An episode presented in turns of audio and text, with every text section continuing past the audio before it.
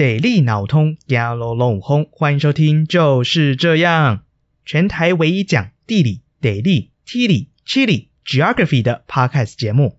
我们每两周分享一则生活中有趣的地理大小事。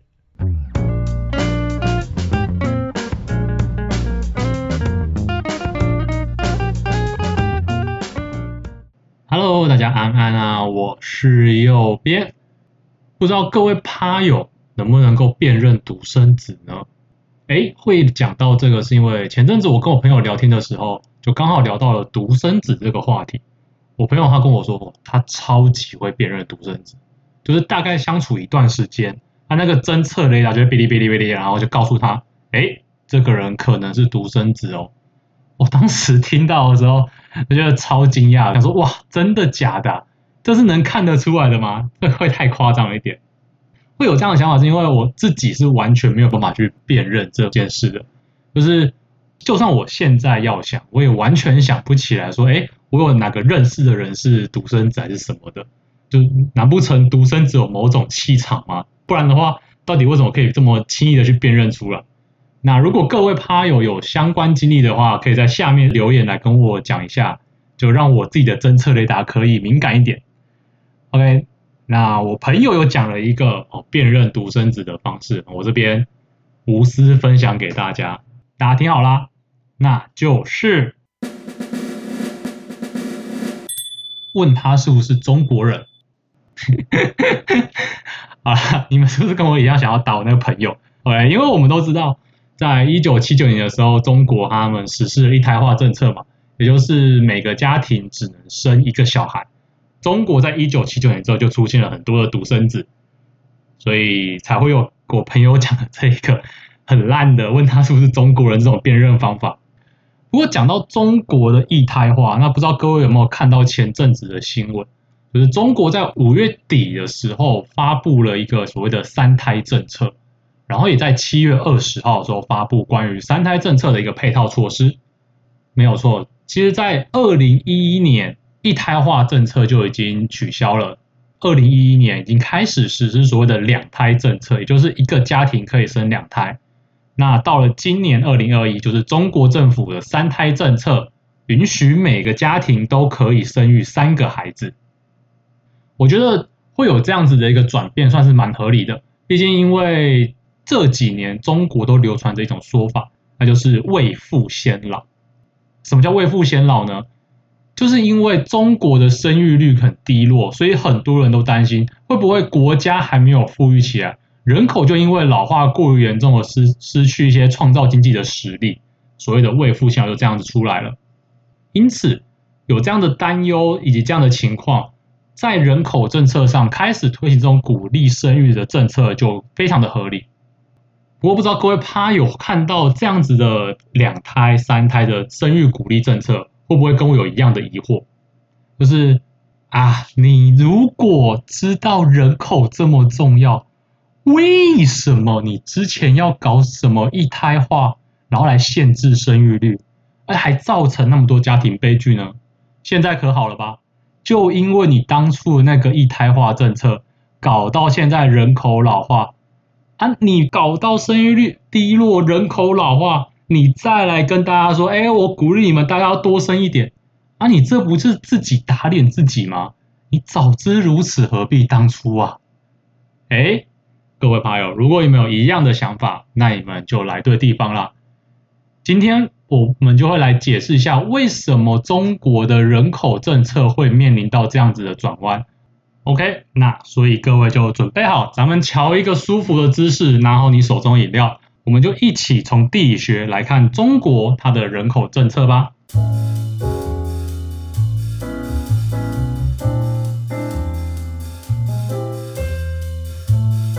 好的，那想要了解中国的人口政策，就是为什么要实施一胎化，那我们必须要先了解两个概念，一个是环境负载力，以及另一个是人口转型模式。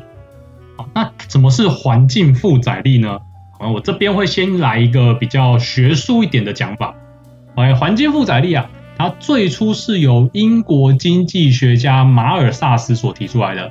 他在一七九八年人口论里面指出，由于具有生产力的土地及适于饮用的水都是有限的资源，人口成长无可避免的将会在某一点上超出食物和饮水的供应，随之而来的将是大规模的饥荒与混乱。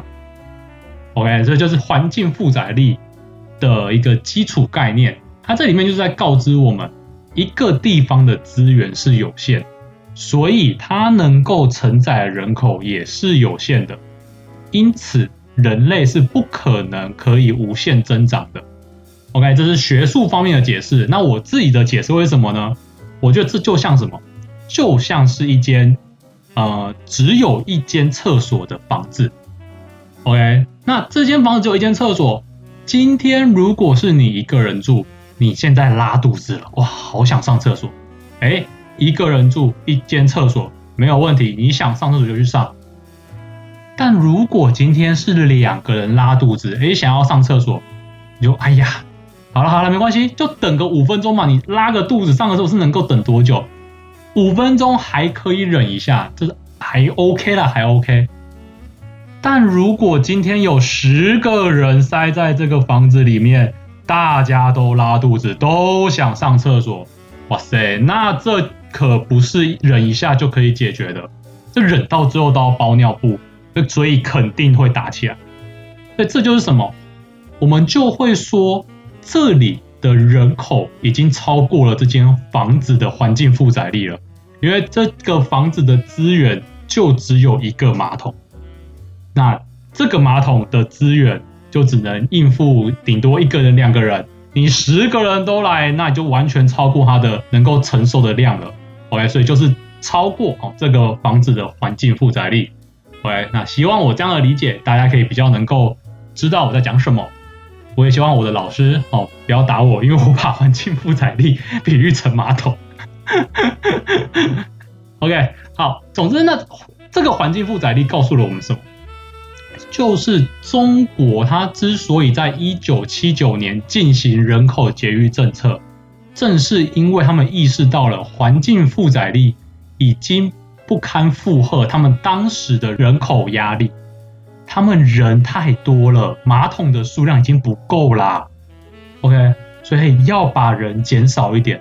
其实，在当时也不只有中国在做这件事情，很多国家，比如说我们台湾，当时。也在进行人口的节育政策，大家可能有有听老一辈他们可能有讲过，就是比方说像一九六七年就有提出所谓的“五三”口号，呼吁民众婚后三年才生育，间隔三年再生育，最多不超过三个孩子，三十三岁以前全部生完。哦，所谓的“一九六七年五三”口号，还有一九七一年的时候也提出了所谓的“两个孩子恰恰好，男孩女孩一样好”，哦，这样子的一些。家庭计划的一些节育口号，所以其实当时的中国并不是唯一一个在进行这种家庭计划节育政策的。OK，这可以说是当时大家面临到了这样子的人口压力所做出来的阴影。但中国应该算是里面做的非常激进的一个，因为像在台湾，我们也是喊喊口号，宣导大家可以这样做，然后或者是你做到了，我们给你什么奖励。中国不是哦，他就直接跟你说，你不准，你就是只能生一个，非常的强硬，非常的霸道，对，所以他可能算是做的最激进的那一个。OK，那这就是我们的环境负载力，然后以及中共他们因为环境负载力的关系，以及当时人口压力过大，所以导致他们必须要推出像一胎化这样子的一个生育政策。那是当时的情况所逼的。那么我们接着就要问下一个问题，那就是，哎，那为什么当时会有这么大的人口压力呢？那么多人怎么出现的？OK，其实这可以牵扯到另外一个概念，也就是人口转型模型啦。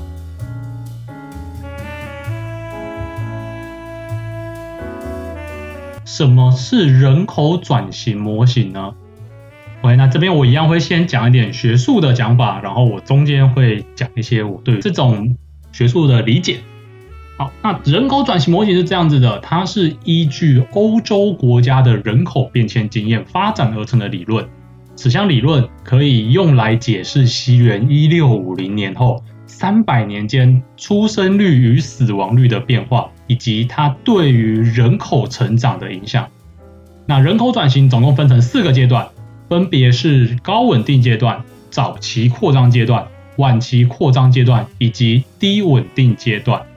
OK，那以上是比较学术的一个定义。那我个人呢，对于这个人口转型模型，我习惯哦，都叫它肥肚肚心衰模型啊。诶，那为什么我把它称为肥肚肚呢？为什么我把人口跟肥肚肚画上等号？那我这边来跟各位讲一下我的原因。OK，所谓的高稳定阶段，在学术上的定义其实就是出生率高、死亡率高的时期。那这样的时期，其实就像各位在古装剧，比方说什么《知否知否，应知绿肥红瘦》啊，或者是呃《后宫甄嬛传》里面所看到的那种世界，最重视生育后代。有一句古老的俗语，就是说什么“不孝有三，无后为大”嘛。所以这个时候，他们非常的重视生育，大家拼命的生，导致生育率非常高的一个情况。但在这个时代，也因为医疗科学技术并不发达，所以随便来一个流行病就会造成大量的伤亡，或者是来个天灾人祸什么的，就也会造成死亡的几率就很高。也因此，刚刚所讲到的，他们会拼命的生出孩子，但也因为天灾人祸无法避免，也造成很多的死亡。所以在这个时期，出生率高，死亡率也高。那这样人口就不太会成长，所以什么都高，出生率高，死亡率也高，但它又很稳定，因此被称为高稳定时期。好的，我觉得这个时期其实像什么呢？它其实就像是我们还是小孩子的时候。怎么说？因为那个时候的我们正在等雷多哦，正在长大，所以呢，怎么样？我们就会吃超级多，一吃一吃一吃。那但是呢，也因为我们不会开车，不会骑车，我们要去哪里，要去做什么，我们都要依靠我们的双手双脚，我们不太会使用科技，所以我们会动得非常的多，也因此消耗会很多。诶，吃的多，消耗的多，那怎样？我们的肥肉就不会长太多嘛，我们的身材就稳定下来了。好，所以讲到这边，大家可以开始理解人口转型模型跟我们肥肚肚之间的关联了吧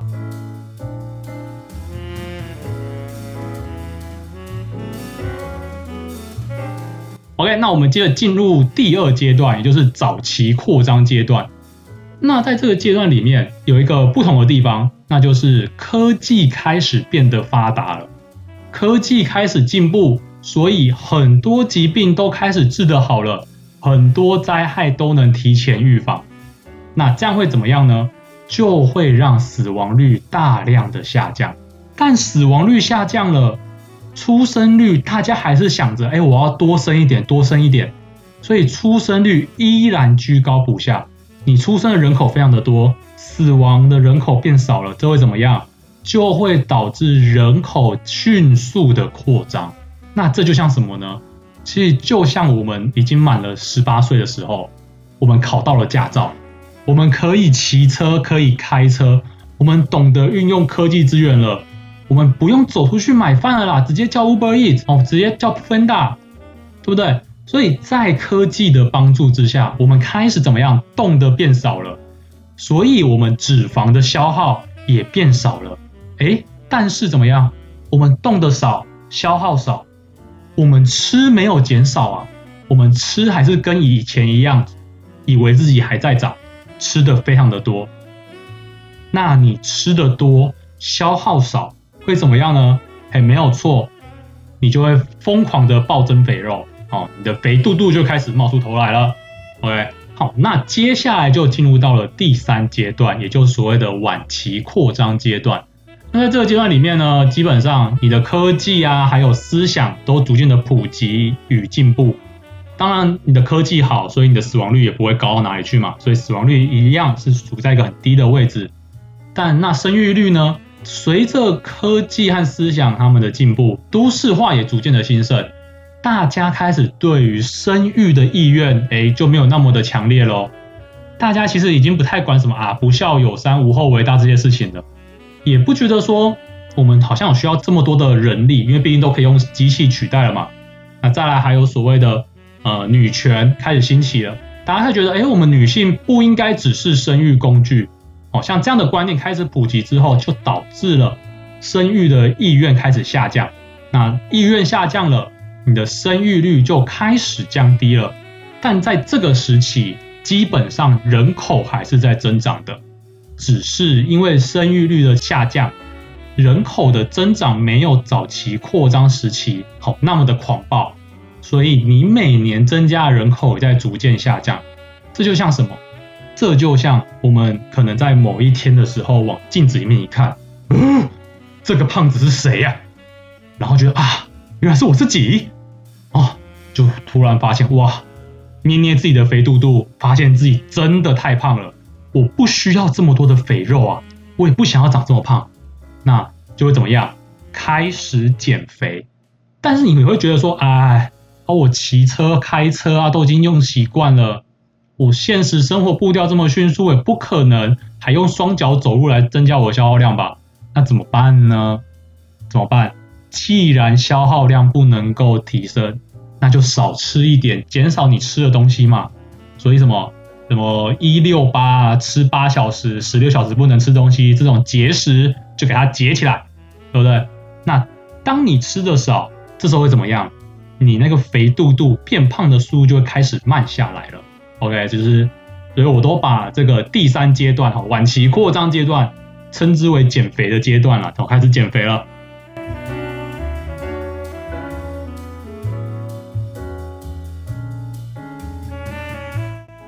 那再来，最后最后来到了第四阶段，也就是所谓的低稳定阶段。那什么叫做低稳定呢？就是顾名思义，生育率、死亡率都很低。也因为他们都很低，所以整体的人口很稳定。OK，那死亡率就不用再多说了吧。医学、防灾、科技开始进步，所以这些灾害、疾病的冲击就会变小，那平均寿命增加，死亡率就下降。但在所谓的为什么会低生育呢？其实这就是我们之前讲到的晚期扩张那些现象更加的普及。讲的大家非常的有感的，就像现在，你愿意生孩子吗？你想想啊，我自己都养不活了，一个月的薪水可能不到三十 K，对不对？我养不起小孩，我怎么敢生？那或者是我干嘛要生孩子来累自己啊？人生还有那么多的可能，我不想被家庭绑住啊。又或者你跟我右边一样，哦，被动单身到三十岁准备转职魔法师的，OK？所以像以上这些种种的原因。就会有导致生育率过低的情况，也就是低出生、低死亡的低稳定阶段。那这样子的阶段就会导致总人口基本上不会再增加，甚至会开始出现减少的情况。就像什么？像日本，他们每年的死亡率都已经高于出生率，人口开始呈现负成长了。也就是什么？他们每年的人口总人口开始下滑，年轻的。青春的肉体补充的不够，大家人口老化也都非常的严重。那这一个阶段我会怎么理解它呢？其实这阶段就是这样子，你在上个阶段开始准备减肥了，那你就会开始持续节食的生活。那虽然一样，你的热量消耗可能很少，整天坐办公室，但你也真的养成吃少少东西的习惯，开始变成了小鸟胃。你就也不会想要每天都要吃三碗饭什么的，你可能吃一口饭就饱了，或到最后你不用吃饭成仙了，哦，就瘦瘦的。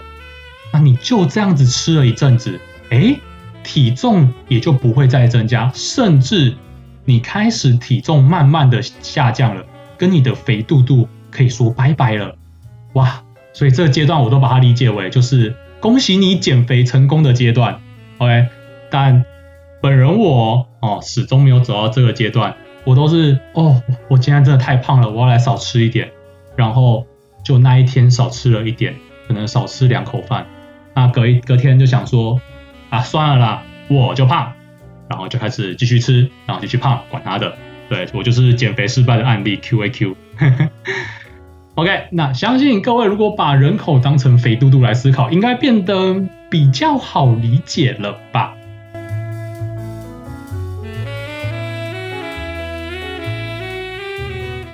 好了，那讲了这么多，其实就是要说，我们从人口转型模型可以知道，在中共它建国之后，其实因为现代化科技的引入，进入了一些工业时代，而且也没有战争了嘛，那开始死亡率就开始下降。然而，出生率居高不下，而且你刚经历完呃二次世界大战、国共内战、韩战那些无谓的战争，正是劳动人口短缺的时期，所以出生率并未受到压制，也就是它正处在一个早期扩张的阶段。然而，在人口的急速成长之下，中国开始感受到。哎呦，这个人口有点太多了，这人口压力有点大，我们的环境负载力好像已经快要承受不住了。依照我们的人口转型模型来说，这个模型是自然而然会从早期扩张，然后变迁到晚期扩张的这种阶段，它是自然发生的。然而，中共他们当时并没有办法再等了，因为就像我刚刚所说的，他们的人口压力已经太大，所以他们。必须要用人工的方式，让他们可以从早期扩张阶段转型到晚期扩张阶段，所以当时才会推出了所谓的人口政策，也就是各位所能够理解到的一胎化。他们做这个其实就是要试图减少人口压力，并且让人口的转型能够顺利而且成功。但是到了现在，中共的人口已经成功转型了，他们不是早期扩张了。他们已经成功从早期扩张阶段进入到了晚期扩张阶段，甚至于可能有点快要到低稳定阶段了。那么他们所面临的问题就跟一九七九年的时候已经不太一样了，不再是人口过多，而是有点过少的问题。也因此，如何让人口不要再继续萎缩下去，就成为这个时候的中共他们崭新的课题。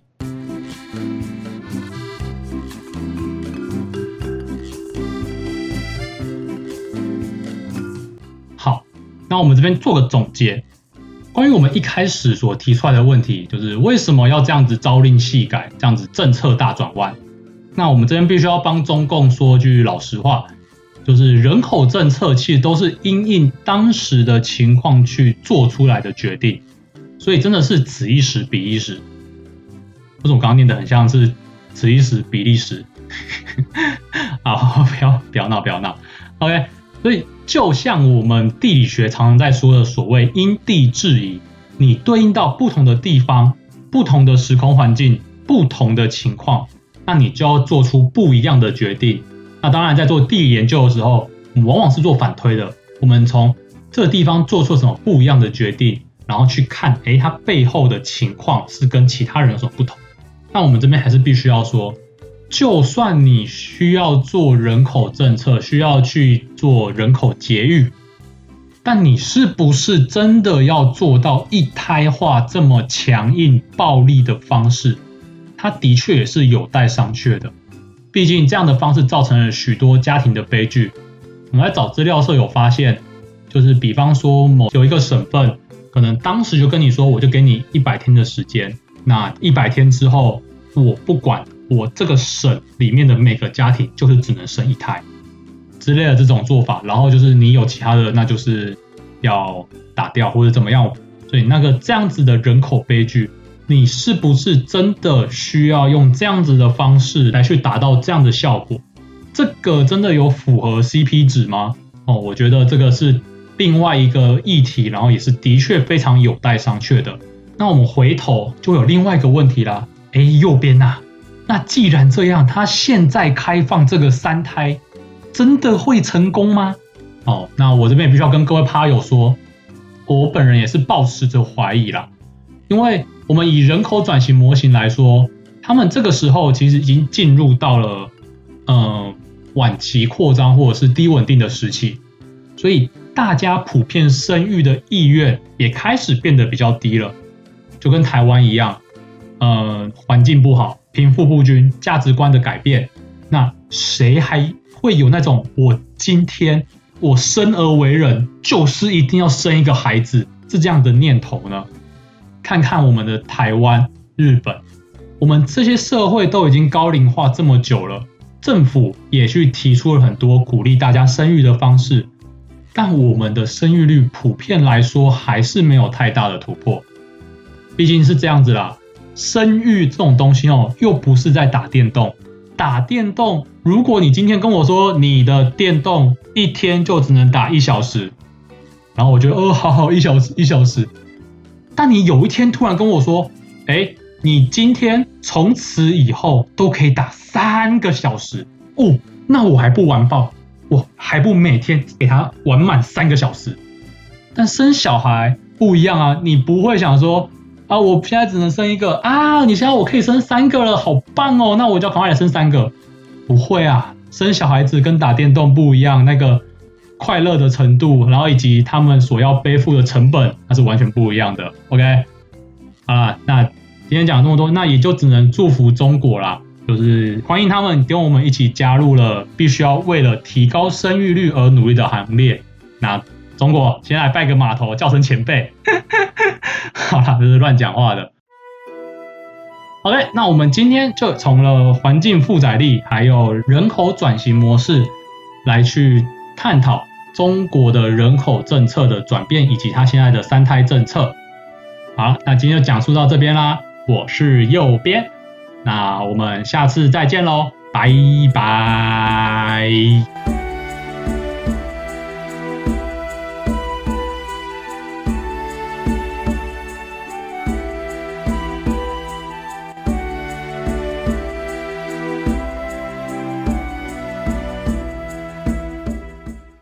各位炮友，欢迎点下方的链接到我们的 m e d i a 部落格，看更多的图文说明。另外，也欢迎追踪订阅我们的 Instagram，就是这样 Official，和我们分享你观察到生活中的地理大小事。如果是使用 iPhone 的炮友们，请一定要五星推爆，点满五颗星评价，拜托拜托。就是这样，我们下次再见喽，拜拜。